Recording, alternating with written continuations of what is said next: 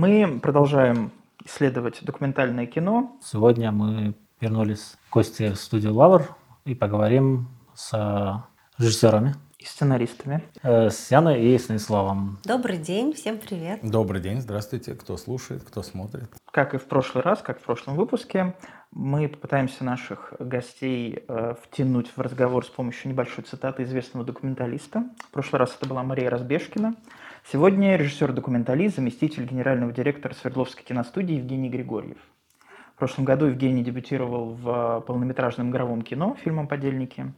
И его спрашивали о разнице между игровым и документальным, но он настаивает на том, что документальное кино лучше. В частности, он сказал вот что, почему документальное лучше. Док, конечно, на порядок интереснее, как способ проживания жизни, потому что там путь до финальных титров самоценен. Неважно, какое кино получится. Даже если оно будет творческой неудачей, ты прожил невозможно яркую жизнь с невозможно классными героями. Ты же не снимаешь идиотов каких-то, ты снимаешь людей, которые тебя привлекают – даже если кино не получится, твоя жизнь уже состоялась. Как вы считаете, в чем-то Евгений Григорьев прав? Сто процентов, на мой взгляд. Конечно, вы попали в прям стопроцентную аудиторию и поддержку этой цитаты, потому что сама атмосфера и жизнь наша на студии и вообще наш творческий путь, он как бы выстилан вот любовью к документальному кино, мне кажется, вообще, да, служение деле, этому, этому жанру, этому формату, не знаю, как правильно, что это, вид, вид, вид искусства, Виду, наверное, да, вид да. искусства.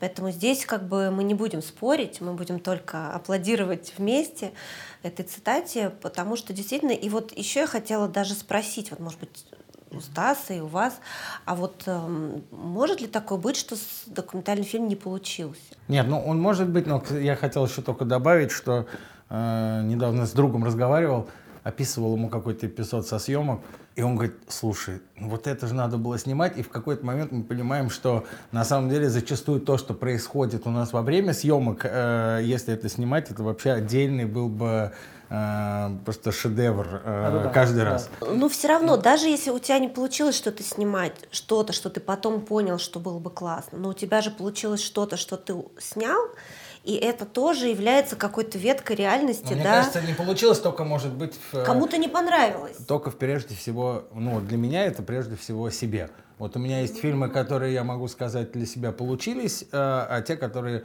ну таких, которые совсем не получились, нету, конечно, но просто те, которые получились так не так, как я хотел.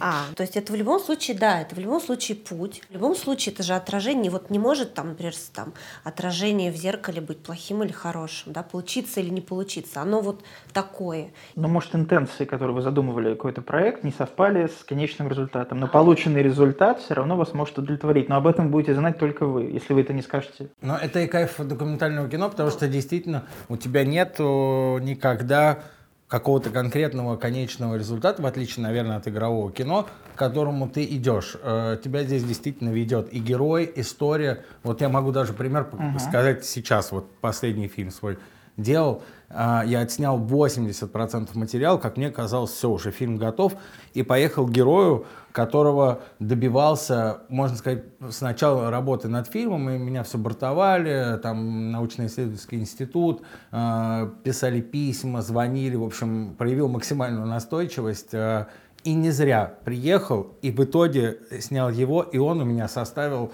ну, большую часть фильма именно этот герой и именно этот институт. Хотя изначально... Ну, и спланировать да. это как-то заранее, а вот это, то, это то, о чем мы вот говорили да. за кадром, про сценарий для документального кино, да? Ты можешь только предполагать, что-то набрасывать, как-то собирать информацию, а потом в итоге, как это все получается, это получается всегда э, уникально Сюрприз. и неповторимо, да.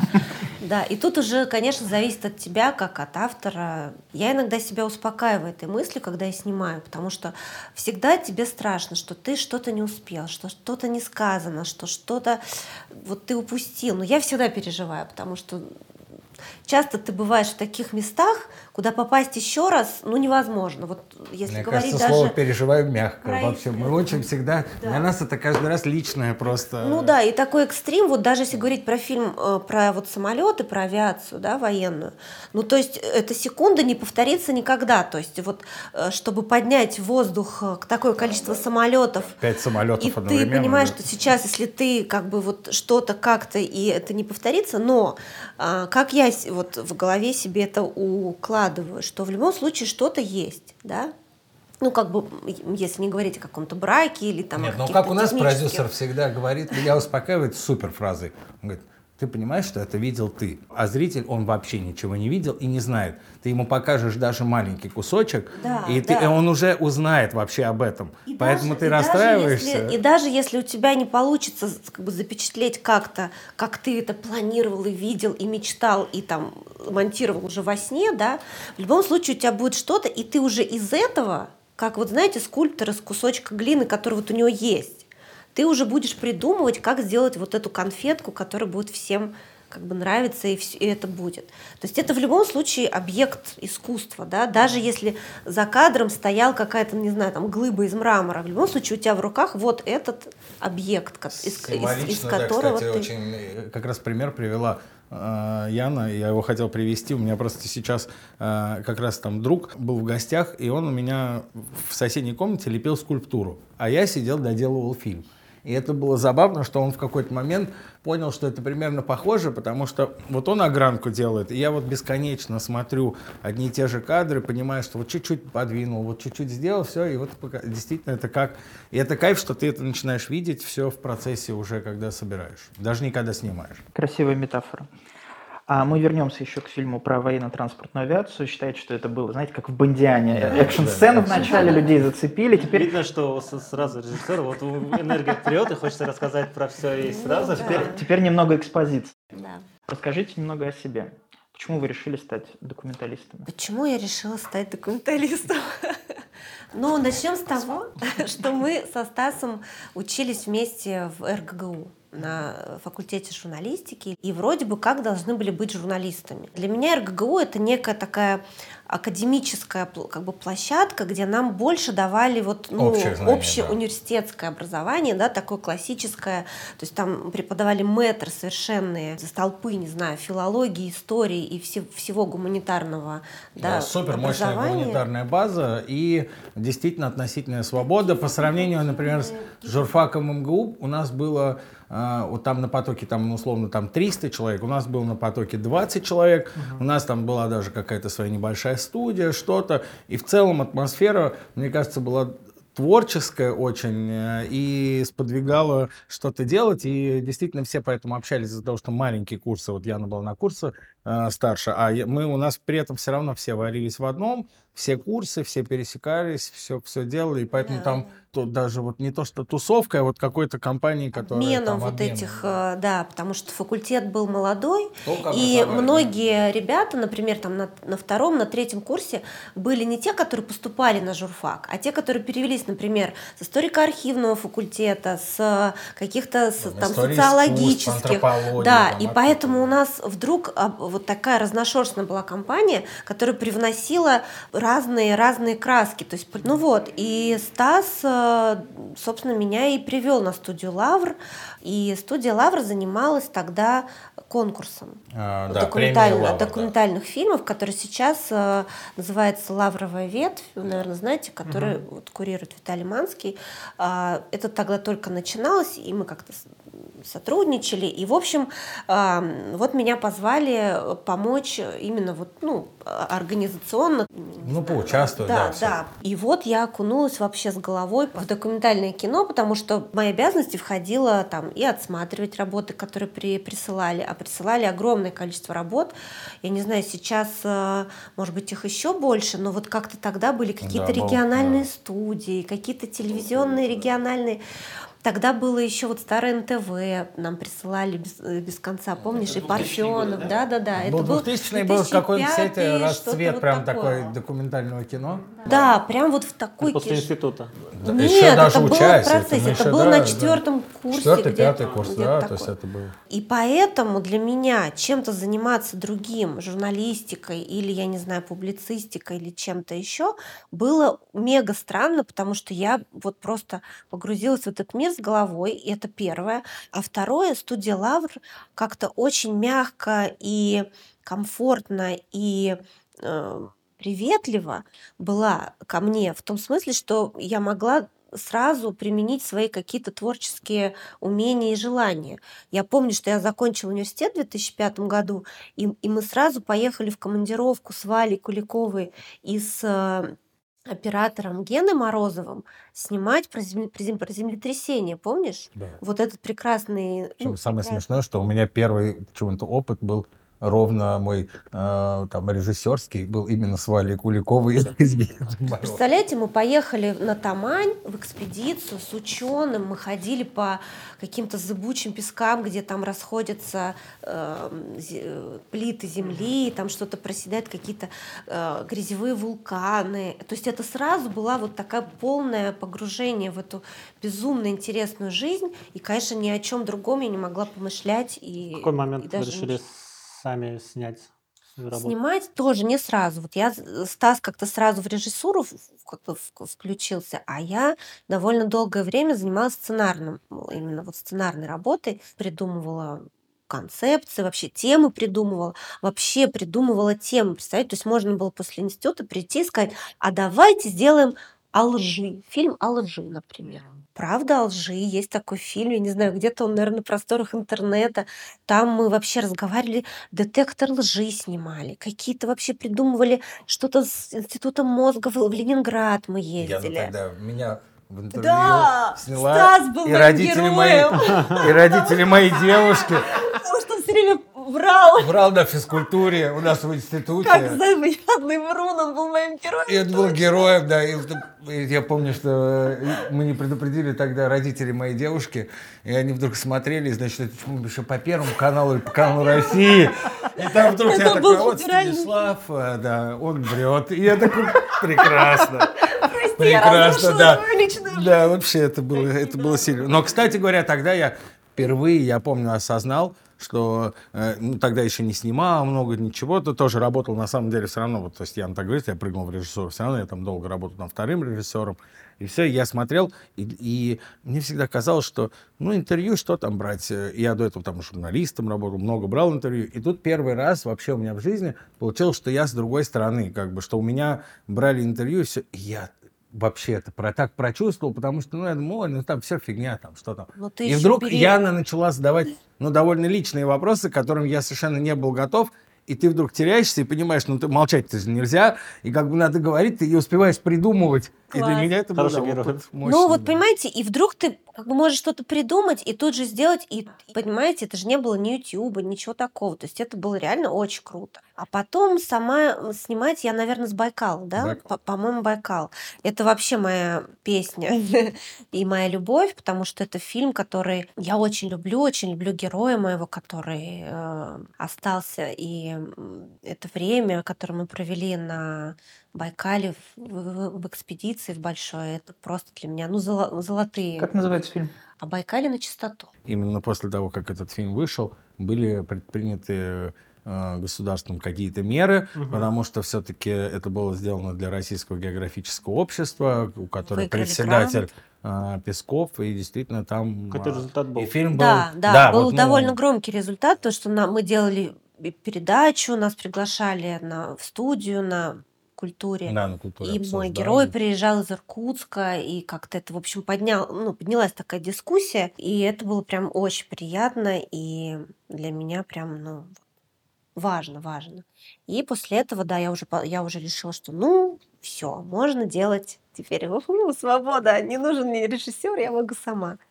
Стас, давай. Но эти, да, вот у Яны такой, да, у меня чуть-чуть был в этом смысле э, путь с задержкой все-таки в журналистике, э, потому что начинал и долгое время работал как там пишущий журналист э, в разных изданиях. прабабушка журналист была, бабушка, мама, папа. То есть она там прям такая журналистская династия. И мне кажется, до сих пор я это всем говорю и самому себе, прежде всего, говорю, что это, наверное, одна из моих, ну, в какой-то степени проблем именно как режиссера, э, документалиста, что я не могу до конца в себе убить журналиста. И я все равно, все равно мыслю словами информации это, в то время как э, все-таки режиссеру э, лучше и пристало мыслить образами. И это есть, на мой взгляд, главное это отличие, на самом деле, того, что, в чем мы делаем, там, от телевидения и вот в чем я вижу документальное кино, это именно в том, что у нас есть сила образа, которая позволяет тебе эту информацию и вызвать у зрителя чувства, эмоции, а, какую-то эмпатию. И как раз в журналистике я такой свернул. Работав в разных изданиях, я устроился работать в газету «Ветеринарная жизнь». Заказная внутри корпоративная газета для завода, который в Щелково расположен, который занимается э, производством вакцин э, для животных. А, и вы представляете, что меня недавно поразило? Я переезжал и достал свой э, блокнот, который это был, не помню, какой там, 12, даже никакой не 12, это, по-моему, даже раньше был, в общем, 2000, там, середина 2000-х. И я открываю свой блокнот, значит, это был блокнот, оказался, который я как раз, э, когда я ездил на этот комбинат, значит, интервью брал из какие-то заметки, заметки, и крупно поперек всего написано коронавирусы лучше всего изучены ветеринарными специалистами. И я думаю, вот это, вот это поворот. Ну, постепенно работая на студию э, и работая там, вторым режиссером, ассистентом режиссера на разных документальных фильмах, как раз получилось, что первый фильм как раз я сделал, по-моему, «Да, завтра не умрет никогда», как автор сценария про вспышки на солнце, а потом про астероиды. Вот это был мой первый фильм. Главная прелесть нашей работы до там, сегодняшнего дня всегда удавалось выбирать темы просто потому, что вот прям самому было интересно. Да. То есть вот я там опа, интересно, а что будет, если упадет астероид? Насколько нам угрожает астероид? И все, и ты там пишешь заявку и едешь куда-нибудь там в обсерватории, общаешься с людьми, узнаешь. И это было всегда прежде всего удовлетворение э, личного интереса. И поэтому, когда я, мне кажется, поэтому мы нашли этот общий язык с учеными, потому что ученые всегда любят повторять фразу, что, что такое наука, это удовлетворение собственного интереса за ну, государственный деньги, да, за государственный счет. Как может надоесть узнавать э, вот что-то новое, без конца куда-то ездить, а, вдруг какие-то открывать совершенно разные аспекты, то, о чем ты даже догадаться не, не мог бы никогда. Да, и попадать и в такие места, в которые и да, рассказывать люди... об этом людям, да. Вот, вот даже сейчас, когда вроде бы как, ну, э, там нам поставили условия, что это должно быть актуально, что мы должны как-то вот э, нынешнюю ситуацию в ней быть, как бы, да. И то Стас выбрал как бы в, сва- в свою э, сторону, да, в свою стезю, там вот микроэлектроника, что-то вот он любит такое вот абстрактно, такое да. сложно математическое. А я выбрала самолеты. Вот, ну, самолеты, потому что это красиво, это образ, это люди, которые влюблены в это дело, да? Но мне кажется, после авиации мы вообще да. влюбились окончательно э, в тему самолетов. Я думаю, что я К самолетам мы сейчас. Э, вернемся. Я вот хотел уточнить у вас. Вы учились на журналистов. Да. Вы рассказали о том, какой у вас там был хороший опыт, и у вас была творческая свобода. Вот режиссером вы стали уже непосредственно на личном опыте на площадке, или у вас э, уже было какие-то шаги в этом в институте? Ну, нет, в институте все-таки надо отдать должное РГГУ и факультету. Во-первых, за счет того, что он был экспериментальный, и то есть когда мы только поступали, он только-только формировался с нами. Э, его идея была сделать мультидисциплинарного журналиста. То есть если на журфаке МГУ было отдельное отделение, где пишущие журналисты, снимающие журналисты, радиожурналисты, угу. прелесть э, РГГУ была именно в том, что они готовили такого журналиста, который может написать, снять, смонтировать, если надо это озвучить, и тебе показывали и давали разные возможности, что мне кажется было круто, что тебя не ограничивало, и поэтому у нас все наши, ну, мне кажется, мои однокурсники, Янин, однокурсники комфортно себя чувствовали и в ну, тех, и в тех. В каком Абсолютно, пойти? да, могли, и они меняли направление, я знаю, кто-то из наших там наших однокурсников, кто-то там и на телевидении, там и комментатором пробовал себя там спортивным, а кто-то там и ведущим, ну, в общем, все, а кто-то пишет, а кто-то в рекламные ушел там рекламные тексты писать, и в целом как раз это, в этом была прелесть, поэтому я думаю, что в любом случае что-то что было заложено, потому что, ну, опять же, у нас там были какие-то там э, режиссерское мастерство, там еще какие-то были предметы, но в целом все равно надо сказать, что это только на практике. Мне кажется, что тут научить, как и журналистике, мне кажется, это такая вещь, которая как проходит... Как журналистике, я Она уверена в этом. Да, сто процентов. На сто процентов. Что научить писать, э, научить чувствовать, научить видеть эти образы очень сложно. Но я могу про себя сказать, я, конечно, не мыслила и, и не могла вообще по мечтать о том, когда я училась в РГГУ, что я буду режиссером. Угу.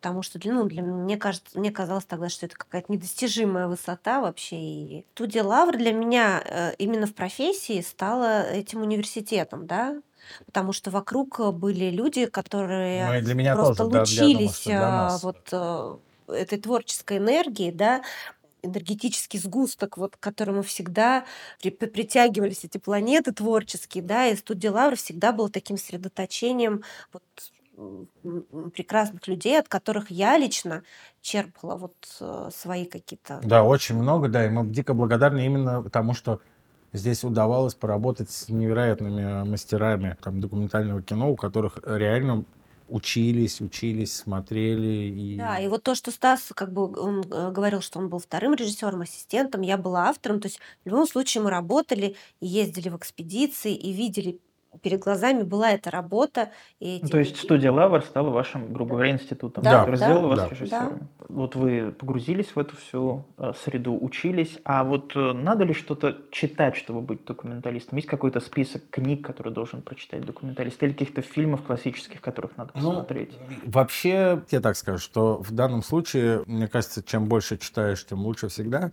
Ну, да. Для меня, например, стало открытием книжка, по-моему, называется «Сценарий на миллион», Роберта Маки, который по сценарному мастерству, она мне прям, э, ну, не в смысле, что открытием, это редкая книга, которая я прям, она мне стала в какой-то момент прикладной, что какие-то вещи, которые я, э, в общем-то, как-то осознавал, но он как-то все очень прикладно разложил. Жалко, что нельзя здесь, здесь ссылочка в описании. Там.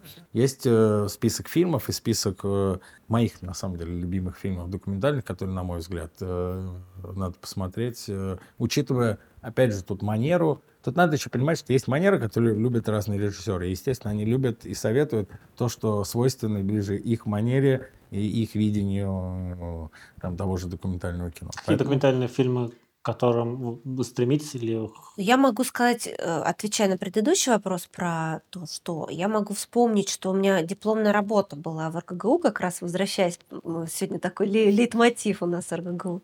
А, э, чем отличается документальное телевидение от документального кино? Хорошо. Я да, разбирала, да. да и разбирала, как мне кажется, очень структурно и подробно, и читала тогда огромное количество книжек, э, их э, и каких-то советских, вот еще совсем таких угу. старых, что-то из нового, что, что было тогда. И я рассматривала как бы историю документального кино.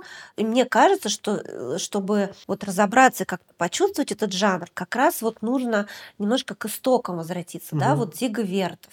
Это вообще для меня, ну то есть я сейчас да, даже иногда смотрю и да. думаю, боже, как это можно было в то время, не зная сейчас ни клиповый монтаж, ни возможности, да, современной техники, современной оптики так, так э, вот подавать материал, так придумывать, так э, все это воплощать, ну просто для меня это является таким, знаете, камертоном.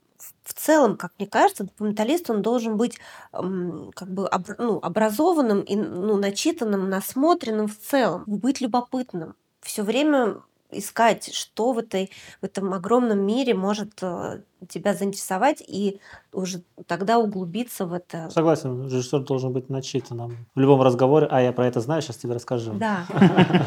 Ну вот я на самом деле еще люблю приводить пример. Э, вот есть э, два фильма документальных, которые, например, ну, у меня отдельно есть там любовь там, к кинохронике и там, к Красногорскому архиву вообще к работе с кинохроникой.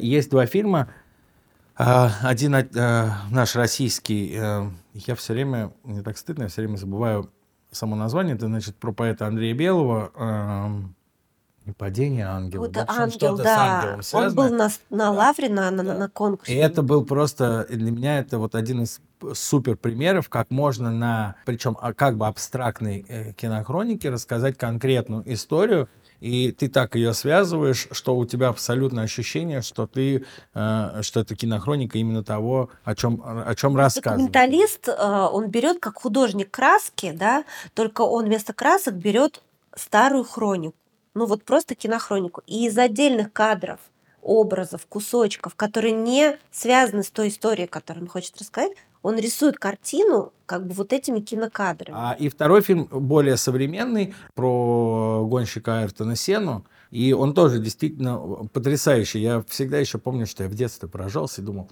нафига так круто снимают Формулу-1. Всегда Формула-1 была снята из всех э, спортивных событий, всех мероприятий, она была снята круто. И вот только посмотрев фильм э, Сенна, я понял, зачем. Потому что потом, собрав тонну этого материала, из этого оказалось можно сложить настоящий фильм, который, э, я не знаю, там его кассовую сбор, но я абсолютно уверен, что даже для рядового зрителя, который не интересуется там документальным кино, э, он, он захватывает и не отпускает до конца. Или, например, Шугарман, по-моему, так он называется, а, про музыканта, да, да, да. А, который выпустил несколько альбомов, и, и пропал, все думали, что вообще, что он умер. А вдруг выяснилось, что в ЮАР он просто культовый, что там, типа, есть Элвис, э, Битлз и Сикста Родригес. И ты еще, главное, вначале не знаешь, такой думаешь, ничего себе, кто это такой. Посмотрите, обязательно, это всегда круто, когда документальное кино цепляет широкого зрителя, а, не, не только того, кто любит документальное кино и готов его смотреть и понимает там язык документального кино, его там иногда неспешную, неторопливую э, манеру рассказа, но и то кино, которое абсолютно держит тебя Зрелищ. зрелищное, и оно держит тебя точно зрительское. так же зрительское, да, как кино. И в данном случае я как раз хочу, возвращаясь э, к цитате, с чего мы начали разговор, что по-моему, главная прелесть документального кино, и я думаю, что со мной мои коллеги-документалисты согласятся, что никакой э, сценарист, никакой автор в мире никогда не может и не напишет историю лучше, чем э, пишет сама жизнь. Угу. Иногда реально в жизни происходят такие вещи, в которые трудно поверить и, и, и еще сложнее придумать их. Мне кажется, что в этом смысле документальное кино вне конкуренции. Кто бы мне что ни говорил, я буду свято уверен, что какая бы там компьютерная графика, какие эффекты не были, человеку интереснее и всегда будет интересно наблюдать за другим человеком, за его И тут вот даже я хочу сказать, дополнить Стаса, что даже ну и сценарная история тоже, но еще для меня большая загадка, а, как может человек, который сам проживает эту эмоцию, эту жизнь, эти события, ставится на один уровень с актером, которому сказали, что сказать, написали ему, да, он вошел в образ, он э, там худел долго или толстел, и, и там долго переживал, и вот он выдал эту эмоцию, и мы такие все, о, круто, круто сыграл. А вот же, ну, никто, ну вот, вот это живое. Там же работа. Это... А? Там же проделанная работа, за это, наверное, больше ценят. Ну, не знаю. Мне ну, кажется, конечно, что больше там нету. ценно то, что вот ну, сейчас я согласен, что перед их просто твоими глазами да, происходит. Что это вот мы слово. за кадром говорили о вот этой вот девушке, которая да, сейчас... Элизабет Холмс. Да. Вот, вот поставьте два как бы а, предмета искусства, грубо говоря. Да? Сериал, где сыграла ее прекрасная актриса – и какие-то вот документальные проекты, в которых ты видишь это лицо, ты видишь эти глаза, ты видишь этот голос, слышишь, как она сама разговаривает, да, как она выстраивает этот тембр свой. Угу. И неужели кто-то может поспорить, что это, что, что актриса сильнее, Нет, чем... Оригинал, конечно, безусловно, всегда Понимаете? Ну, поэтому я и хочу вот это, покроешь... этот спор завершить, мне кажется, вот этим. Э, идеально он был разрешен в свое время. Мы э, сделали такой фильм э, документальный, как раз Светлана была режиссером, «Побег из Кандагара». И это был фильм про, ну, известная история. история да. да. Она рассказала эту историю сценаристу, который сделал игровой фильм после этого. В какой-то момент во всех магазинах, там типа даже перекресток, что-то, продавались диски, значит, на котором было два фильма. А, был э, игровой э, фильм «Побег из Кандагара» и наш документальный фильм «Побег из Кандагара». И вот мне кажется, что для меня вообще в идеальном мире схема такая, что человек смотрит, например, игровой фильм на эту на какую-то тему, ему она становится интересна, и дальше он смотрит документальный, угу. в котором уже видит реальную эту историю. То есть вот это было... А там э, живые участники, которые плачут, которые вспоминают, которые... Э, ребята достали хронику который, где они с ним сняты там в плену, вы представляете себе, реальные вот эти бородатые, бородатые дяд, дядьки да. в каком-то загаженном дворе. Ты это, ну как это... ты можешь воспринимать это? И вот еще когда э, как, в каком-то фильме написано в начале э, фильм по реальным событиям, и я всегда, я просто себя несколько раз ловила на этом, что всегда, когда э, ты смотришь фильм, ты ждешь вот этих титров в конце, где э, рассказано, а сейчас этот чувак, значит, там живет там-то, там, или это, показывают. Или фотографии Или сейчас, его, а последнее да, время да. даже любят показывать И я обожаю, видео, когда да, ты вдруг видишь, момент. как выглядел по-настоящему этот человек. Угу. Прям вот сразу какой-то катарсис. Это же очень круто. Интересно, как думаете, каким главным качеством должен обладать режиссер-документалист? Пунктуальностью. Мне кажется, что самое главное, это, и тут оно, мне кажется, пересекается с э, журналистикой, ну, может, это так громко сказано немного, но когда ты не полюбил своих героев, вот когда э, ты к ним отнесся, э, если вообще такое возможно, такое априори не может быть, да, но мне кажется, это вот умение услышать, увидеть, быть открытым, это очень важно для ну, режиссера-документалиста. Несколько качеств, то есть важно это быть э, открытым и, и быть сопереживающим, потому что все равно какие-то вещи э, в документальном кино это очень важно, что с тобой зачастую герои делятся личными переживаниями, и те, тебе надо самому фильтровать и тоже понимать, что какие вещи э, они тебе сказали там, э, ну, сказали их тебе, э, и они могут э, по-другому отреагировать, если это они будут э, Звуки собаки. Звуки собаки, да. А, я могу дополнить и сказать э, качество, назвать качество, которое ни в коем случае нельзя, чтобы было присуще человеку, который решил заняться документальным кино и быть режиссером. Нельзя никогда быть равнодушным. Вот этот вид искусства не позволяет нельзя, если, не знаю, может быть, я сейчас без уважения там, к журналистике, но ты можешь как бы вот технически сесть, написать текст, да, вот, ну, выложить какие-то факты, сделать это там чисто, достойно. А здесь не получится. Не получится, если ты не включишься. Но это, кстати, я всегда и замечаю. И мне кажется, что мы вообще всегда это объясняем, например, перед съемками, куда приезжаем, мы всегда предупреждаем, говорим, извините, но вы должны понять, это у нас не для телевидения. Это я вот ребятам кино. рассказывала. Это для, это для кино. Мы не журналисты. Мы не журналисты. Мы, да. ки, ки, мы снимаем кино. И сразу вот, э, сразу меняется, вот не представляете себе, просто в секунду меняется отношение. Э, особенно это, знаете, заметно э, где-то далеко от Москвы, чем дальше от Москвы, где реже приезжают, или если приезжают, то только региональные, угу. э, максимум какие-то новостные группы, которые... И они привыкли, что что-то приехать о них снимать, это человек приезжает с камерой, ставит их у стенки, они что-то там да. быстро сказали, что-то подсняли, э, перебивки, они слово, уже, которое, знают, мне да. кажется, за которое нас Что, будут надо, надо пройтись туда-обратно? Да, вот пройтись вот... туда-обратно, пройтись по коридору, что-нибудь посмотреть микроскоп. И причем ты приходишь, они тебе уже сразу заранее говорят, так, ну смотрите, Лучше у нас отсюда, вот здесь, вот здесь. это вот здесь. Да, и когда и как только они понимают и видят, что ты глубже в своей заинтересованности, чем просто вот этот верхний слой и просто какой-то видеоряд, который пойдет там в эфир там три минуты. Когда они вдруг понимают, что, что им, что они тебе они интерес, интересны, что они тебе интересны, и что да, ты что не, неравнодушный, вообще, да, что ты неравнодушен. Например, если вот говорить конкретно про ученых, им, например, просто приятно, что ты потратил время немного разобраться.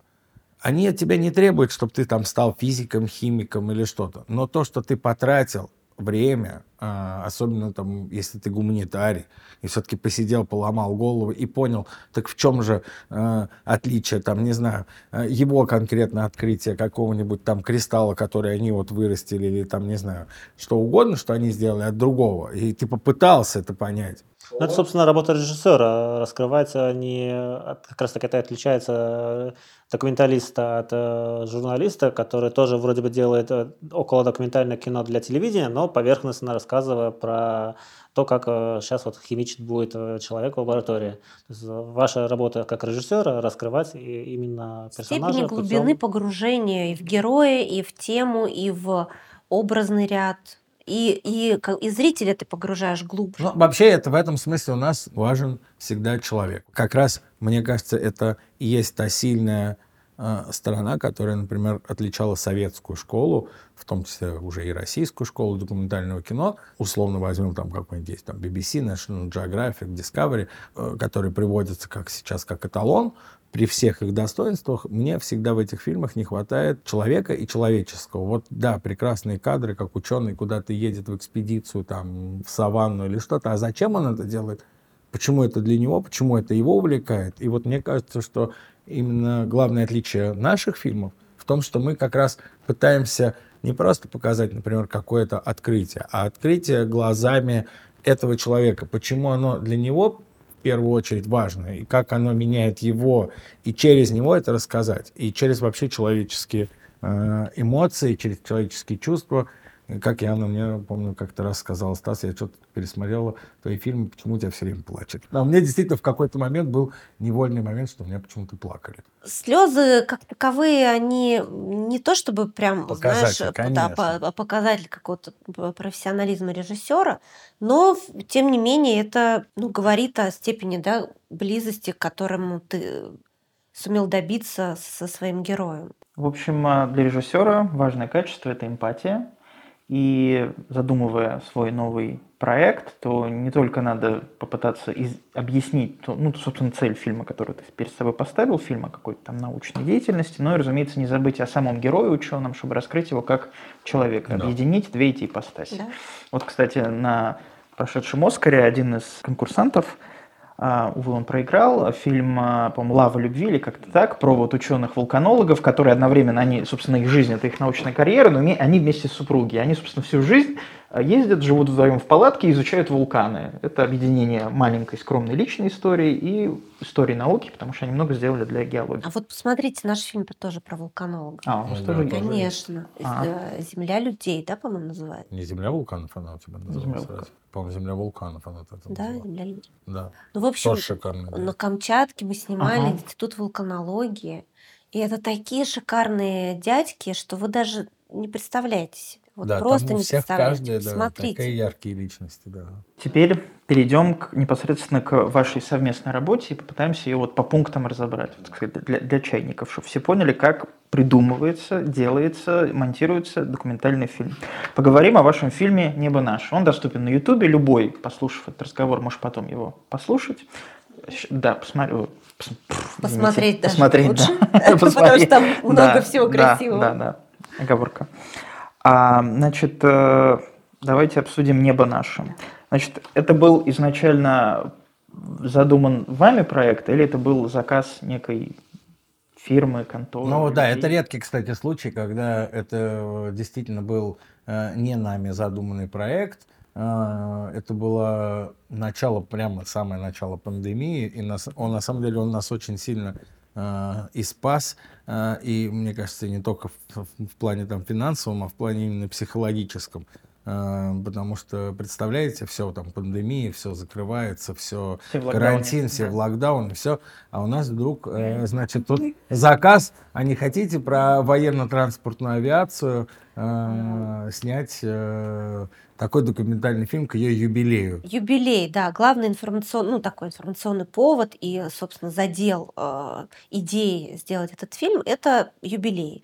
Задача была поставлена, но что с этим делать было очень сложно, потому что почему, собственно, у режиссера два автора, два режиссера? Потому что мы как-то собрались и поняли, что это такая работающая и живая, живущая своей жизнью и очень сложно функционирующая структура, да, род войск, можно сказать, да, военно-транспортная авиация. То есть это, во-первых, авиация, во-вторых, военная. И, в общем, э, мы, мы понимали, что э, любые наши планы, какие-то сценарные заготовки и какие-то наши придумки, они все равно будут подверстываться под реальные какие-то существующие у них планы, полеты, я не знаю, да, какие-то чтобы события. вы просто понимали, да, что это в основном выглядело так. Ну подожди, Могли я хотела, сказать, я хотела по очереди, да. да, да. И мы понимали, что да, что это вот будет выглядеть именно так. То есть надо там вплоть до того, что даже не завтра, а вот там после обеда, да, вылетаем. И, и нужно было постоянно иметь на готове группу, которая могла бы э, прям вот рвануть в первую же секунду. И стало понятно, что нужно вот именно продублировать эти функционирующие наши документы. Да, при том, что просто ну, оператора невозможно было отправить, потому что там действительно все менялось на месте. Нет. Ты мог приехать, да, там. И поэтому мы, собственно, работали параллельно. Не было такого, что мы там на площадке. Нет, было пару раз, когда были супер ответственные съемки, сложные, когда особо. мы должны были друг друга страховать. Или, например, э, когда событие происходило такого масштаба, что мы должны были в разных быть вообще географических точках. Например, когда были учения, да, и я работала на площадке, где а, происходило, собственно, вот как бы учение, да, и были танки, пролетали самолеты, десантирные десантники, а Стас был за несколько там тысяч километров от этого места на аэродроме, откуда летали, как бы летели эти а самолеты. внутри самолета. И, и он снимал погрузку, он снимал с, с воздуха, как это все падает, а мы э, снизу, снизу снимали, как это все потом воюет и, и там передвигается и так далее. Ваша такая техническая, получается, Да, это была необходимость, техническая необходимость да? А как вы, как э, режиссеры, общались, чтобы снимать, ну, то есть в одном направлении, про одно и то же? Ну, то есть не ну, то, что получилось, вы там снимаете мы свой фильм, там, а нет, у вас там другой Нет, конечно, мы обсуждали концепцию. Нет, ну, во-первых, стоит сказать, что это же не первый фильм. Все-таки мы, у нас с Яной еще был опыт, опыт, уже был. опыт работы. Да. Мы не работали как два режиссера, да, мы работали как, как автор и режиссер. Как автор и режиссер, да. Один раз, по-моему, да, вот Почему? про ну, кроме землетрясения, мне кажется, еще что-то мы делали. Ну, ну, может ну, кстати, очень у нас вышел удачный фильм тогда про землетрясение. Ну, подожди, подожди сейчас про другое. Смотрите, мы разделили все-таки эпизоды. У нас, значит, работа строилась так. Мы, не, мы как бы, чтобы вот именно наши э, как бы концепции творческие, там наши разные э, взгляды, взгляды на работу подходы, и да. стилистику, мы, мы это понимали, так как мы работаем и знакомы уже давно, мы понимали, что мы вот прям плечом к плечу просто друг друга поубиваем, ну, сто процентов. Потому факт, что, да. да. Поэтому мы делили наши эпизоды, понимаете? То есть был эпизод, э, например, мы точно знали, что вот Стас едет, например, в Воронеж, там э, какой-то кусок э, в истории. В Иваново. Вот, например, мы поделились. У меня Иваново, например, там был, условно говоря, там история там с курсантами, с, с обучением. Музей, они. да, еще вот что-то. важный вопрос. Вот, значит, вы в 2020 году получаете вот этот заказ, да. садитесь, э, планируете. Да. Как выглядел изначально ваш вот сценарий или план? То есть вы, вам сказали, вот там-то, там-то будут учения, вам надо их заснять. Это или первое. Второе Не мы совсем знали... даже. Мы вот, на самом деле, там было все в несколько этапов, и, и, и забавно, что, конечно, когда мы э, даже потом сравниваем уже в монтаже, что мы хотели и что это, все равно сильно да, отличалось. история. Да. Нет, смотрите, мы, мы, конечно, мы сели, вообще так. узнали, что такое ВТА, uh-huh. ее структура что есть, оказывается, у нее разные, а, опять же, географически разбросанные по стране а, аэродромы, э, аэродромы и полки, да, которые вот привязаны к определенным географическим точкам. Это первое. Второе, мы поняли ее функцию. Что они делают? Они там помогают тушить пожары, они устраивают учения, они возят... Эвакуируют там а, землетрясения. А, да. Они, ну, участвуют в каких-то гуманитарных акциях, да, они занимаются доставкой э, вот президентских э, автомобилей. автомобилей, и вот это тоже функция большая. А, это как бы отдельно. То есть как были такие пучки, как бы, как такие, э, ну я не знаю, как ну, сказать. Ну вехи, мы основные вехи, да. вехи основные. То есть география, их функция. Потом у нас были на типа история. Ну да, история военно-транспортной авиации, да, что нам нужны люди, которые там э, помнят или знают или рассказывали о там, начиная от Вьет... войны во Вьетнаме, Корея, Сомали, э, Афганистан. Афганистан, да, вот все, Сирия, все горячие да. точки, где участвовали войска, мы понимали, что нам нужно их осветить. А, были нам, а, опять же, от командования ну, некие рекомендации о том, что вот у нас есть такой очень э, нами почитаемый, уважаемый человек, которого надо обязательно с кем поговорить, да. снять. Да, вот давайте придумаем, как это сделать. И вот имея вот этот набор такой очень хаотичный, но тем не менее набор вводных, как бы, да, мы на самом деле просто сначала погрузились в съемки. Первое, что мы снимали, это э, полет над Красной площадью во время Парада Победы. Ребята, это что-то фантастическое. Представляете себе, ты всю жизнь, все, с самого детства видел эти парады и видел эти пролетающие самолеты, и вдруг ты оказываешься Внутри вот просто вот так вот. Не знаю, две недели назад мы узнали, что мы будем делать про, про это фильм, и ты вдруг оказываешься внутри военно-транспортного огромного Ил-76, который летит над Красной летит площадью. Над Красной площадью в, в параде, то есть все это. Это абсолютно да, это было. Это было нереально. Сюр. И тогда еще вот из-за этой пандемии, я не знаю, помните вы или нет, были, э, во-первых, были была репетиция парада, и они тоже летели. Мы снимали. Потом был э, отменен, по-моему, парад 9 Наземный, не, наземный был парад отменен, только был авиапарад. Ну, в общем, короче, мы несколько раз Несколько проделали. раз долетали еще. Вот. И потом ты понимаешь, ты видишь, что это не просто вот взлетели, полетели, прилетели. А это, это планирование, во-первых, это как, не знаю, как военная операция, да, то есть они долго планируют. Э, какие-то вот эти сантиметры, которые от крыла до крыла, они должны лететь очень близко, и это супер сложно, и это супер ответственно, потому что это Красная площадь, да, потому что это парад. Они должны рассчитать по секундам, когда они вылетают, когда они подлетают. Это подготовка только потом, когда они ждут, потом, когда они летят. И нам нужно было придумать и суметь снять все эти эмоции, да, снять переговоры, понять эту сложность. Мы искали ракурсы, это было дико сложно, потому что военный транспортный самолет это не то, где у тебя куча иллюминаторов, и ты можешь любую точку как бы, да, увидеть и снять. Ты должен заранее посмотреть эти точки, чтобы снять и понять, чтобы зритель понял эту близость другого самолета, понимаешь? То есть там три самолета, которые летят вот таким клином. Да, да клином, да, все правильно, да. И, и это секунды, миллисекунды. То есть пролететь над Красной площадью, это вот так.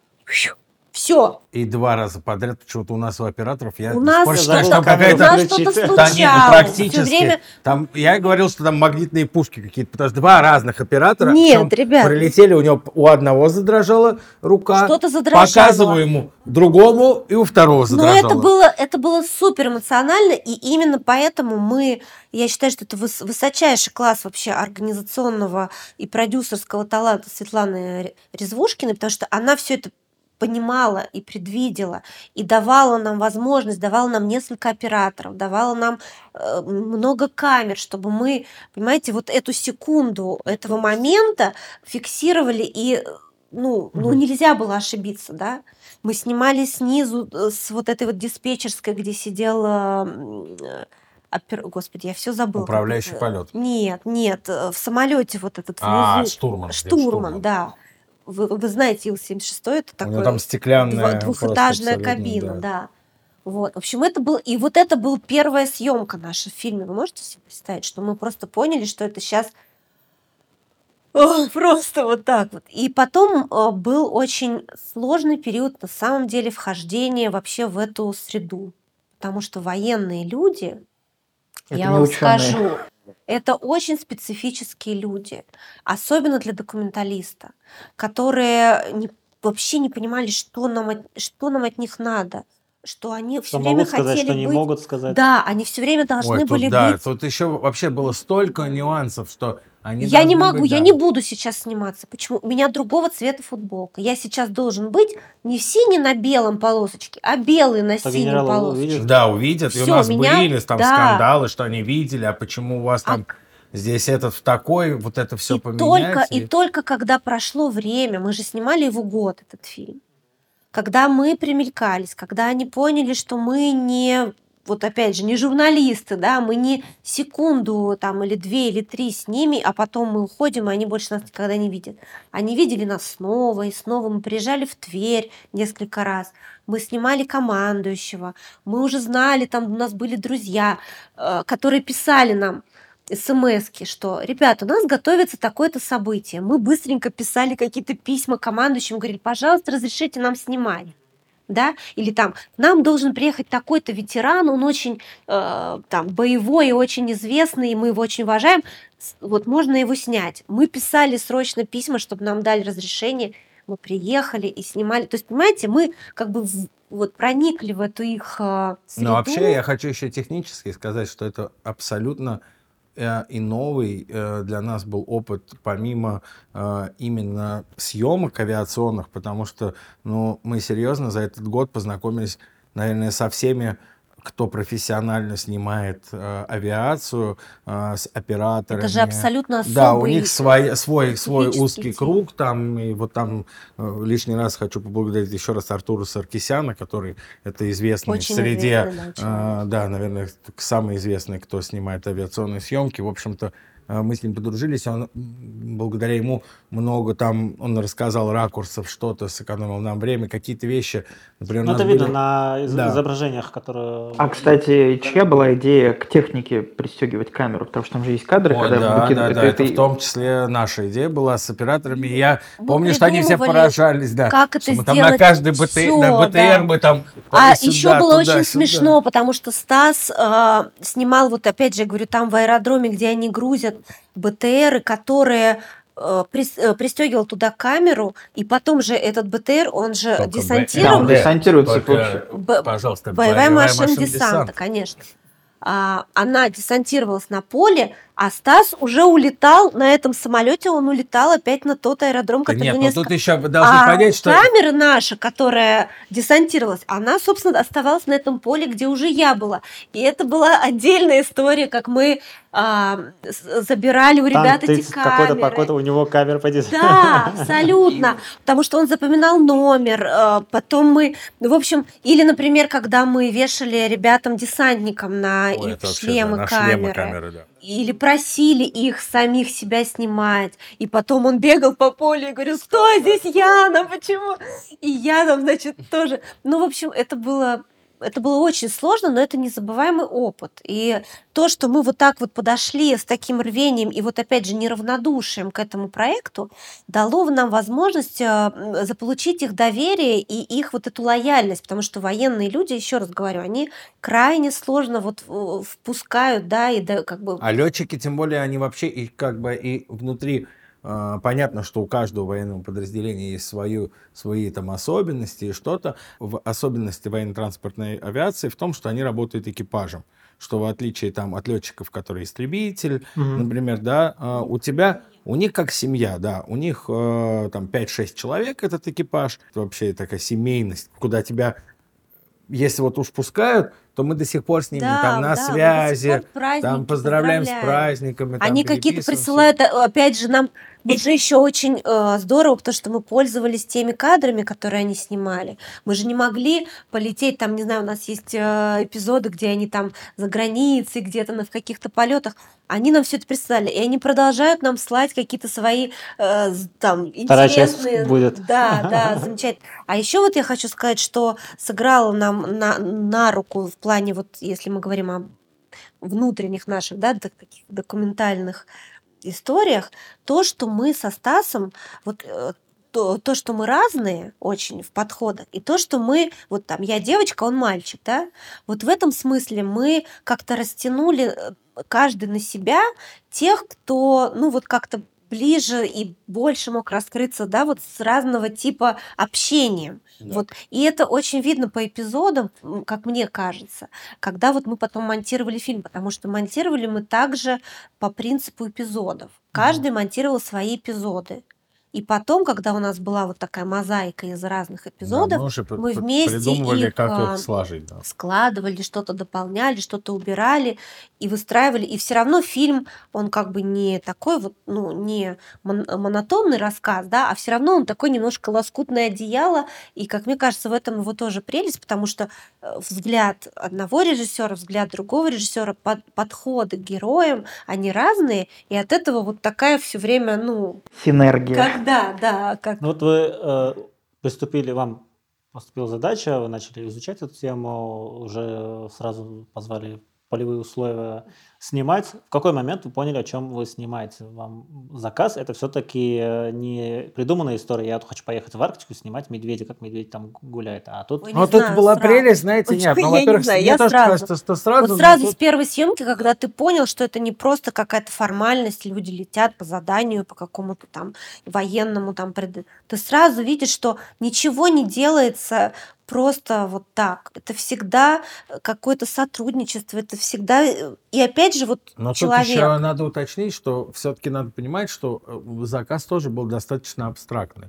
То есть в, в, в хорошем смысле был нам была придан, да, дана достаточно больш- большая свобода. Они не знали, что да, им... они и И сами они не знали. ждали, они до самого конца ждали совершенно другого. Они ждали формального фильма юбилейного, где ну какие-то там тост, достижения, да, говоря, тост, да. поздравления, какие-то воспоминания, кадры, хроники и вот что-то такое. Ник- э, Когда смотрел командующий, когда мы привезли ему двухчасовой, даже больше, тогда был два с половиной часа у нас было сложно, и мы вот так вот просидели эти два с половиной часа, он ничего не говорил, и он только потом в конце, он что-то начал писать, помнишь? Он первые там 10 минут стал что-то записывать, и мы подумали, все, это конец. Потому что, представляете, если он э, пишет там первые 10 минут, то это, это конец.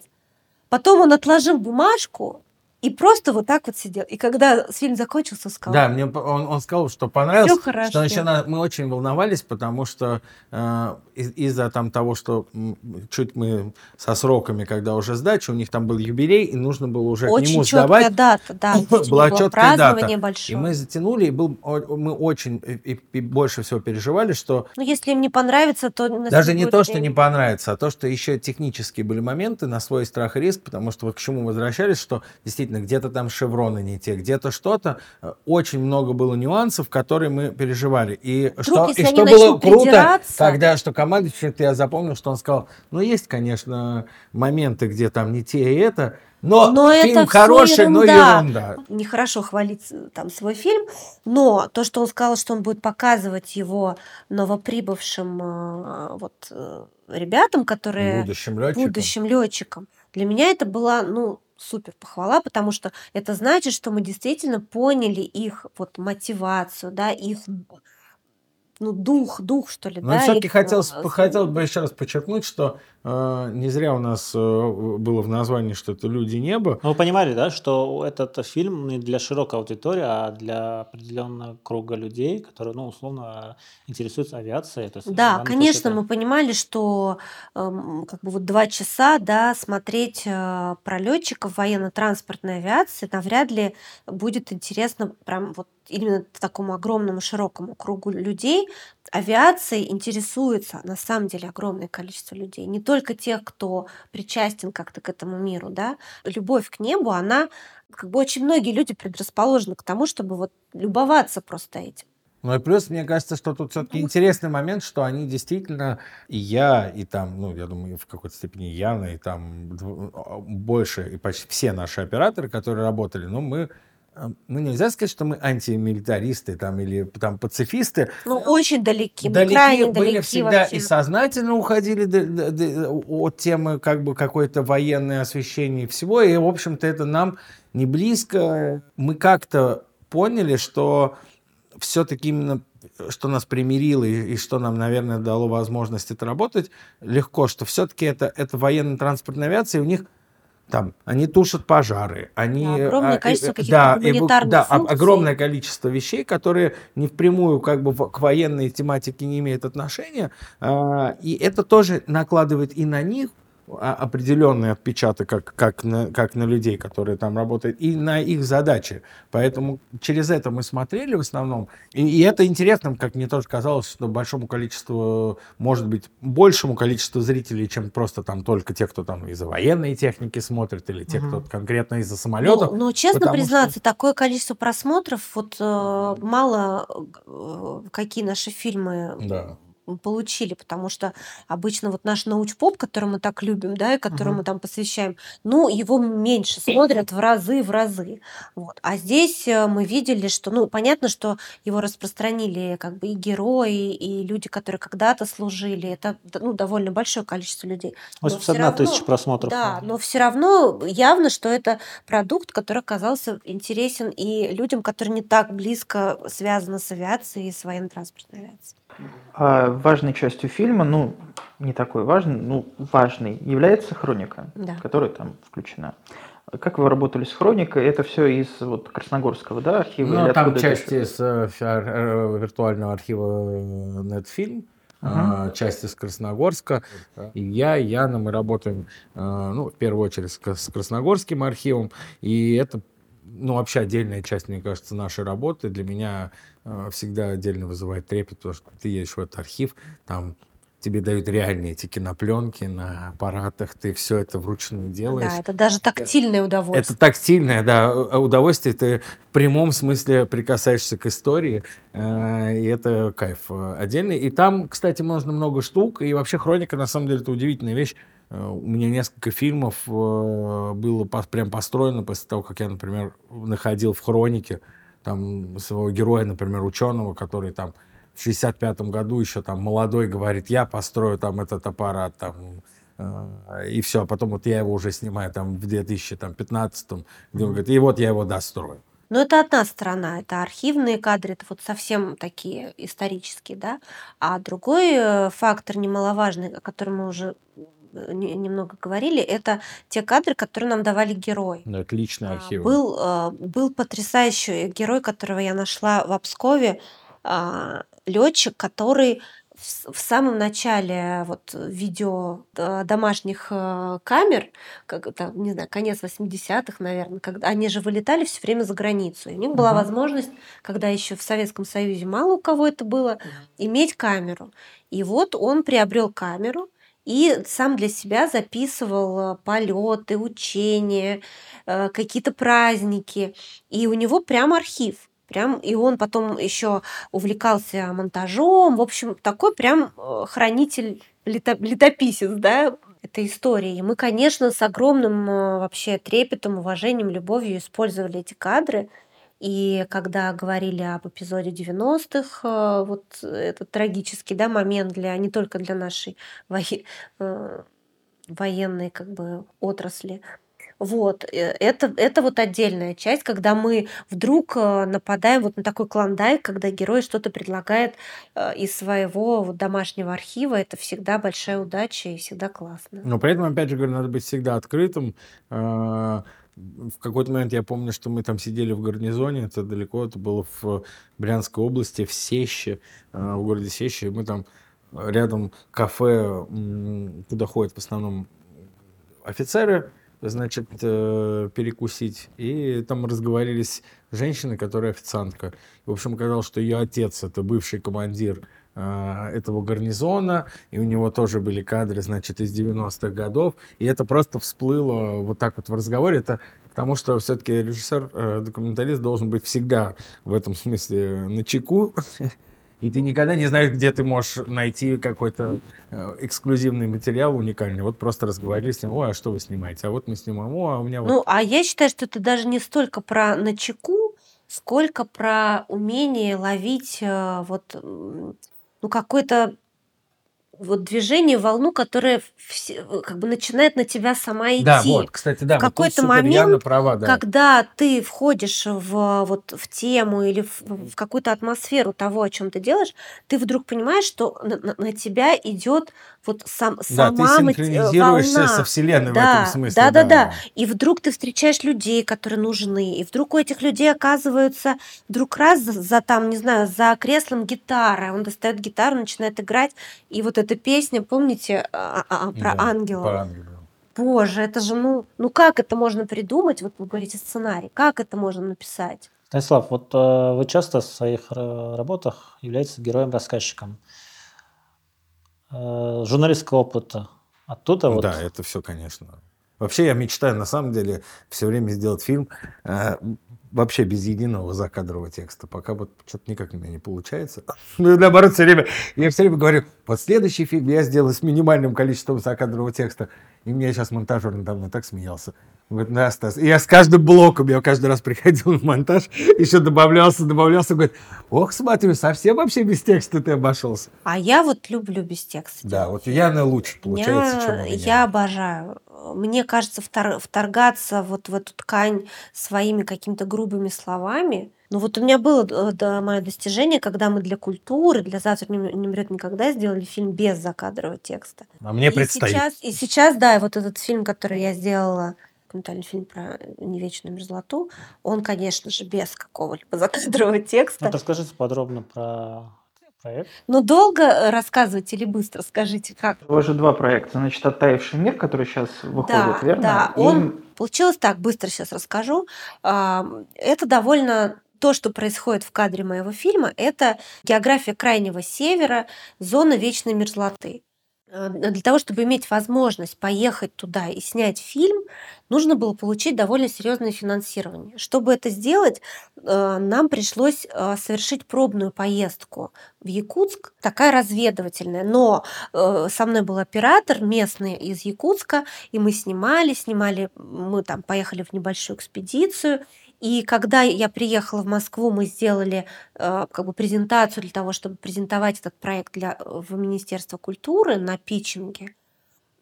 И, и нам дали э, финансирование, мы получили гранты, я понимала, что я могу ехать уже в настоящей экспедиции с хорошей дорогой камерой и, и так далее. Но был этот материал, который я отсняла вот на этом, в, это, в, эту, в эту пробную поездку. Придумали, сделали, доделали, досняли в Москве, и получился такой как бы такой репетиционный, что ли, фильм небольшой для э, телеканала «Культура», который называется «Оттаивший мир». Угу. Потом началась уже вот эта вот э, большая серьезная работа, когда мы э, съездили зимой в Вообще, почему ты все неправильно?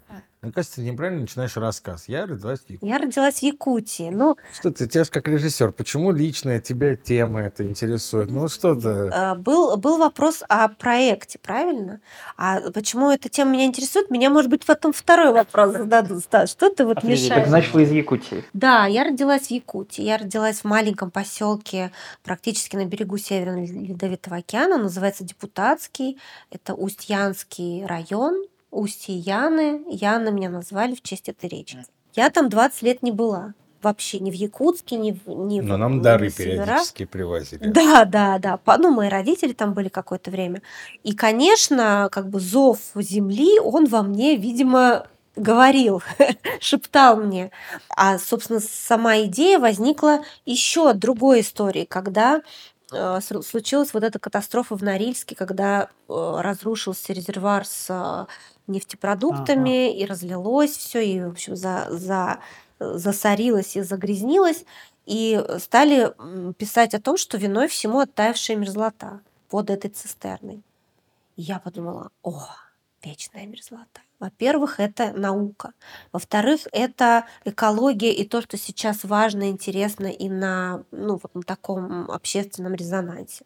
И в-третьих, это север. Это же возможность мне приехать, вернуться, снова вспомнить, ощутить и показать красоту этих мест людям. Вот эти как бы три фактора сошлись, мы долго писали заявки, и опять же возвращаемся к тому, с чего я начала, что мы поехали пробно, потом нам дали э, грант Министерства культуры, и теперь мы почти уже на финише этой работы, мы смонтировали основную часть, осталось совсем чуть-чуть, и мы хотим сделать такую ну, большую премьеру, сделать это, чтобы это прозвучало, потому что э, когда мы делаем для там, телеканала, для культуры, вот да, это выкладывается в интернет, да, это э, видят люди в телевизоре, но все равно это как-то вот, ну, Важный вопрос. такой отдачи. Да. Собственно, в прошлом выпуске тоже обсуждали, но сейчас на примере вашего фильма. Как, как игровое кино ну, дистрибу... дистрибутируется, выпускается. Значит, есть какой-то абстрактный кинофестиваль «Кинотавр», там проводится премьера, критики видят, потом едет еще по каким-то фестивалям, идет в прокат с каким-то вот этим вот фестивальным шумом. А с документальным кино, во-первых, какие есть фестивали? На ум приходит, э, э, значит, э, Флэртиана, Битфильм фестиваль, ММКФ, там, по-моему, есть документальная программа. И был Ардок Фест, но он уже не в России. Ну, то есть не так много этих фестивалей, это раз. А два, получив там какие-то премии, это потом работает на прокат? И вообще это берут для проката? Ну, я, или кстати, сегодня пришел тебе сказать со словами, что надо на Битфильм фестивал подать, потому что Смотрите, есть дистрибьюция документального кино вообще огромная-огромная огромная беда и проблема. Но потому сейчас, что... кстати, она вся меняется. Ну подожди, дай, дальше я разверну эту историю, потому что всем понятно, что фильм игровой, ты пошел в кино, купил билет, э, посмотрел, сборы, там, да, реклама и так далее. Все понятно. Что делать с документальным кино? Телевидение и все. Вот, э, вот эти вот единичные фестивали, на которые ходили, ну, прям совсем, да, вот эти влюбленные люди, единицы, которые могли где-то что-то посмотреть. А, теперь есть интернет, но э, фестивалей больше, чем вы назвали на самом деле, их больше. А, они есть э, специфические, то есть есть фестивали, которые э, заточены, там, например, под какое-то патриотическое кино, под э, кино о науке, Кино под о кино природе о там. природе, да, под кино о каких-то экологических, например, сейчас очень много эко-фестивалей. Ну, собственно, фестивали работают как бесплатная реклама. То же самое, да, абсолютно. Сейчас очень э, большой э, как бы часть вот этой вот дистрибьюторской э, м, дистрибьюторского пирога э, берет на себя э, платформы в интернете, вот эти э, э, кино, кинопоиск, э, И Ока. Вот сейчас, да, как раз такие да, появились. эти платформы сейчас начинают интересоваться кино. Мало того, они начинают сами э, финансировать и производить сами свое кино. Вот я участвовала в конкурсе, правда, провалилась, но э, пыталась м, предложить им свой проект. Умное кино был такой проект, э, который был в со- в со- как бы во взаимодействии вот с кинопоиском. И сейчас ребята, которые полгода назад э, как бы выигрывали эти конкурсы, они уже выложили свои фильмы в кинопоиск, и, и там можно их смотреть, и какие-то, наверное, отчисления тоже идут. Вот. А Как будет с этим фильмом? Тут вопрос больше, наверное, к продюсеру, к Светлане Вирне, которая э, имеет какую-то свою стратегию продюсерскую, вот эту. И я очень надеюсь, что она будет успешной, потому что от этого напрямую зависит, конечно, и количество просмотров, и количество людей, которые увидят фильм, и, ну, какая-то моя, наверное, дальнейшая там творческая... Но большая премьера будет после премьеры на каком-то фестивале, или это будет именно большая премьера на вот Не каком-то знаю, фестивале? не знаю. А, Я думаю, еще- что это сейчас, да, все, все это будет решаться. Но вообще хочу сказать, что сейчас э, больший шанс, например, э, появился в том, что наши фильмы, например, будут там на большом экране не только на кинофестивалях специфических, э, в связи с тем, что э, ну, из-за всей ситуации э, у кинотеатров вообще большой сейчас э, большая потребность в э, прокате фильмов, и они обращаются к документальным фильмам, э, потому что раньше ну, практически не замечали эти жанры, а сейчас у нас там уже там, я помню, что там какой-то там фильм даже телевизионный «Ехал Грека» показали там в кинотеатре «Октябрь» на, на экране. Ну, Ну, знаешь, они могут, это- они могут предлагать прокаты, могут даже прокатывать, но если зритель не придет и не купит билеты, не посмотрит, то как бы грош цена до этому прокату. То есть все равно какая-то работа должна э, быть произведена для того, чтобы люди узнали о том, что этот фильм есть, что есть такая возможность его посмотреть, что есть э, вот этот общественный интерес и какие-то вот такие... Но вообще это зрители, я так скажу, что зрителю еще надо приучить вообще, что я понимаю, что, например, на, на Западе и в Европе, я общаюсь с коллегами и смотрю там бокс-офисы, сколько собирают. Это вполне есть э, и своя аудитория, и она довольно большая. Э, Среднестатистический зритель может спокойно пойти на документальное кино. У нас все-таки это еще у зрителя этой привычки, э, не- мне кажется, еще не выработалась, и просто она, она хотя бы, ну, что-то хорошее было из этого, если можно. Вот мы-то тут сейчас и А покажем мы тут как раз, да.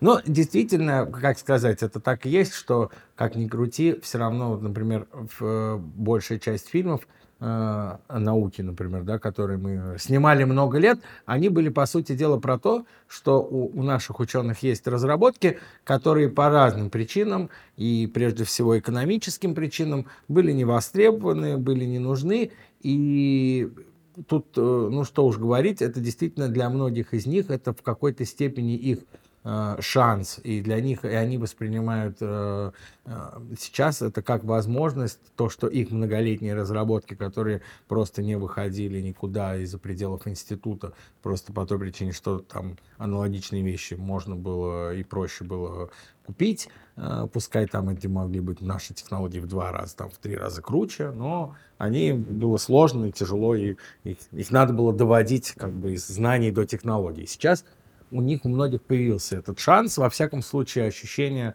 э, что это может быть востребовано. А документальное кино может быть мейнстримным?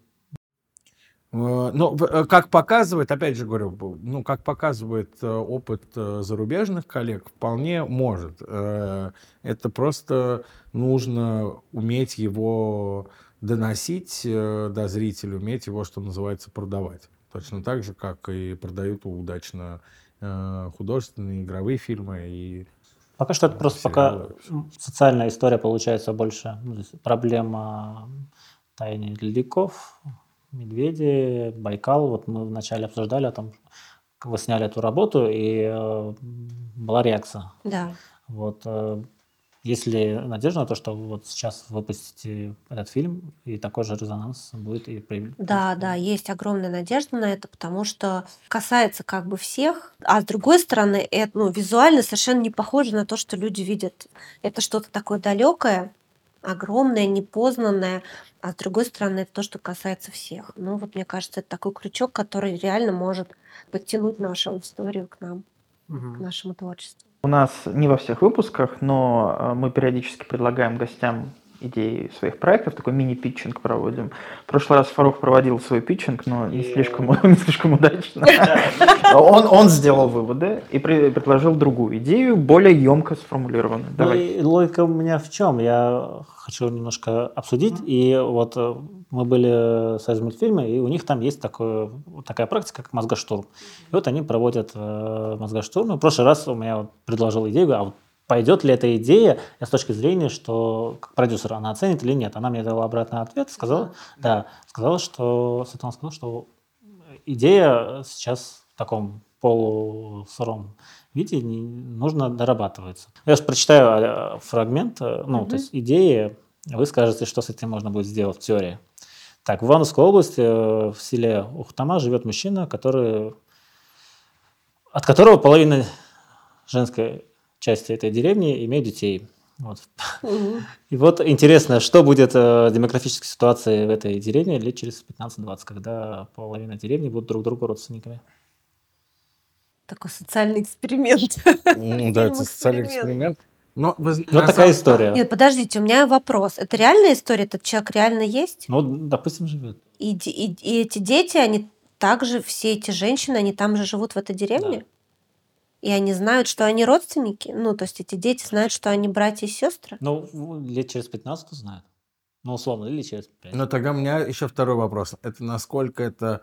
Э, насколько э, это там умирающая или не умирающая там деревня, потому что если это, условно говоря, оттуда все уезжают, то они просто распределятся по, через те же 15 лет, там просто никто не останется, поэтому никто и друг друга не узнает, что они родственники, потому что, ну, Тут надо тоже понять, или это такая деревня наоборот, которая живет закрытым таким укладом, а, который ска- все Скажи, пожалуйста, ты этим фильмом что хочешь? Какая твоя идея? Что, что нужно, ну, что нужно, чтобы человек, который посмотрел, Нет, вынес... просто сама эта история прям, ну, такая яркая, да, вроде бы. Ну, понимаешь, думаю, она, что, она что когда, ты, когда можно... ты начнешь э, с ней работать, э, может выясниться, что там ничего э, именно с точки зрения кинематографического вот Э, и нет, потому что этот человек может просто быть, э, ну, я не знаю, а они, может быть, там все разъедутся или... Ну, или это снимать тогда, как э, Мирошниченко снимал «Рожденные в СССР»,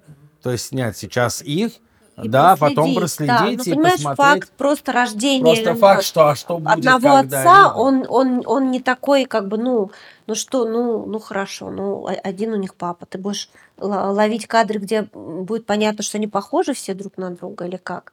Это же не закрытая какая-то система, где они будут вынуждены там жениться друг на друге, да, или там как-то как мышки вот эти в эксперименте.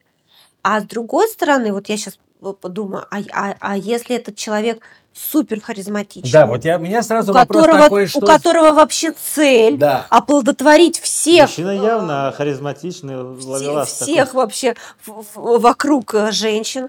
Потом, э, это же всегда интересно. Вот меня, например, всегда интересовало вот психология взаимоотношений в мусульманских семьях. Вот это всегда меня, потому что это же, ну, совсем другая культура, как вот эти женщины, да, друг с другом, э, понимая, что как муж у них один, ну, вот это вот. И да, вот эти да, ж, да. женщины в деревне, да, они же знают, что вот там, ну, вот, короче, какой-то мексиканский сериал на Ивановской земле, да, немножечко. Может быть, из этого что-то и получится, с какой-то иронией, с, э, может быть, с юмором это сделать. Дети же разновозрастные, в любом случае, он же не одномоментно всех. Прошелся по деревне Да-да-да, Да, ну та, здесь действительно есть, э, есть э, полуидея. Просто здесь есть за что, от чего оттолкнуться сто процентов, но тут надо понимать действительно, насколько харизматичный сам герой. А, а может Тут быть, можно уйти в, жё- в жесткую вообще социалку, где ты будешь говорить, как же ужасно э, вообще стиле устроена НТВ наша жизнь, всех когда вместе. женщины, понимаешь, не имея возможности построить здоровую семью, вынуждены значит, в обедневшей, опустевшей русской деревне Один мужик Да, да, рассчитывает на одного этого осеменителя. Да, да, да. И вот что, либо это какой-то конфликт вообще этнический, потому что вдруг он, может быть, он какой-то там кавказских кровей, да, и вот мы понимаем, что вымирает наша Россия, и вот только там другая кровь, может быть, ну что-то такое. То есть ты тут должен под эту Или он под эту услышал, фактуру- например, о том, что у нас демографический провал, и решил действовать. Говорит, я сам исправлю ситуацию один. командировку поехал. Да, так. да, То поэтому есть ты тут- должен под эту как бы красивую фабулу все равно подложить какую-то свою идею. Что, что там, что там под, под этим всем. А может, Да? действительно, за веселой историей, которая внешне будет казаться веселая, про там пьянь, да, пьян, пьяницу, там пройдоху, там, который ловелас местный, а, а там, на самом деле, действительно внутренняя трагедия о том, что действительно у этих женщин больше там нет никого. А может быть, он, он действительно вообще там один. И, и- а он их всех, а он их А он всех, всех а он любит их всех просто. искренне любит, да, и совершенно. Ну, то есть тут, мы, видите, мы сразу начинаем любить потенциального героя, И который... там должна быть одна женщина, которая никогда не подпускала Ну, его к да, себе, к себе. а он ее добивается. Понимаешь? Вот 15, значит, уже. Да, а вот А 16 одна нет. какая-нибудь тетя Маша А он только ее из булочной, да. а он ее любит, ты понимаешь, и, и а она нет. Ну, то есть, подытоживая, можем сказать, что э, режиссер документалистики это не только фиксирует э, то, что происходит, Ну, а смотрите, еще можем... да, э, Торгаться, конечно, но смотрите, вот я всегда пытаюсь э, тоже объяснить. А, ну вот в реальности действительно происходит огромное количество явлений. А, и понятно, что у тебя есть только объектив камеры, и ты все равно выхватываешь, поэтому как бы тут невозможно, ты все равно субъективен. Ты поэтому э, объективно только, не знаю, камера в магазине, которая, да, наблюдение.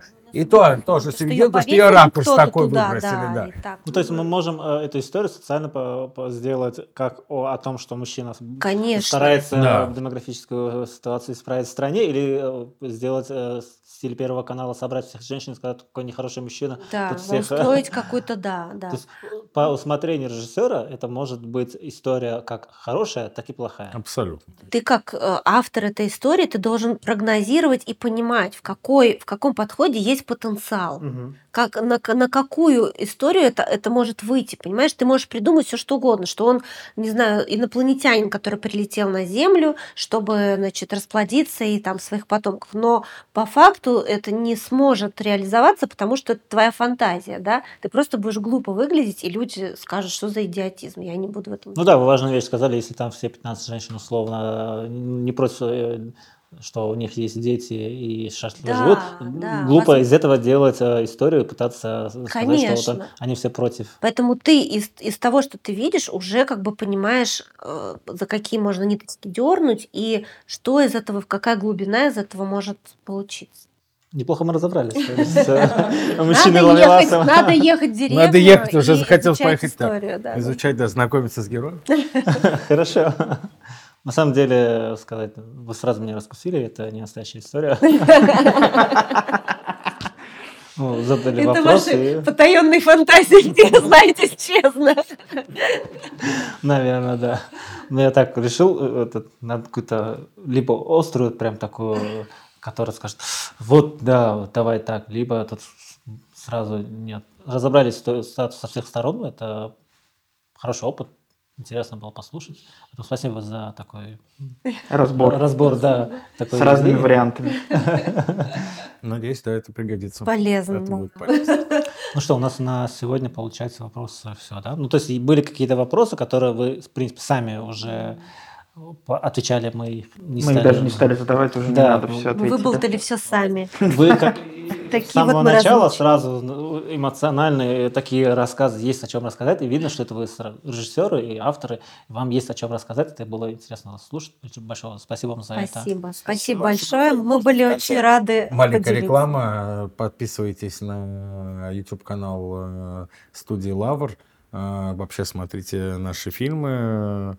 Э, А мы будем очень стараться, чтобы они были интересны. Да, обязательно мы уже несколько раз вспоминали, что вот фильм э, про небо, небо наше э, доступен на канале YouTube, и там много других работ, интересно посмотреть и познакомиться в целом документальным Ну да, и у нас вот как раз сейчас, в ближайшее время, выходит э, блок из четырех новых фильмов э, как раз из цикла «Завтра не умрет никогда» На культуре. на телеканале «Культура» на тему фармакологии, э, на тему авиастроения, э, микроэлектроники и аграрных технологий.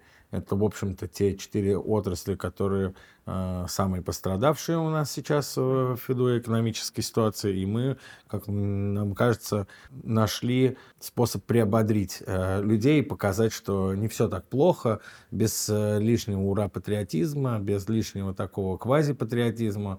А действительно мы показали, что у нас, в общем-то, есть э, хорошие, светлые, толковые люди, которые, у которых есть... Да. Да, которые стоят на своих э, этих э, позициях, помнят прошлое, помнят историю, помнят тех, кто как бы давал базу для того, чтобы сейчас все это развивалось, и, и, и создают что-то, создают. Создают свое не, новое... да, да, да. Как, как сказал один из моих героев, не смотрят и не ждут какой-то помощи, подсказки, а подхватывают то, что есть, берут то, что есть, и идут э, смело смотрят в будущее, создают э, это прекрасные люди, наши герои. Да, как Смотрите. сказал мой герой, вот смотрите, вокруг меня много молодых, кто делать будет? Ну, а если не они, ну что делать? Нам придется старичка все делать. Так что Замечательное заключение. Да, да. Спасибо все, большое. спасибо вам большое, за приятно вопросы. было пообщаться, да, спасибо огромное, смотрите кино. Мы узнали, что у Яны сегодня день рождения.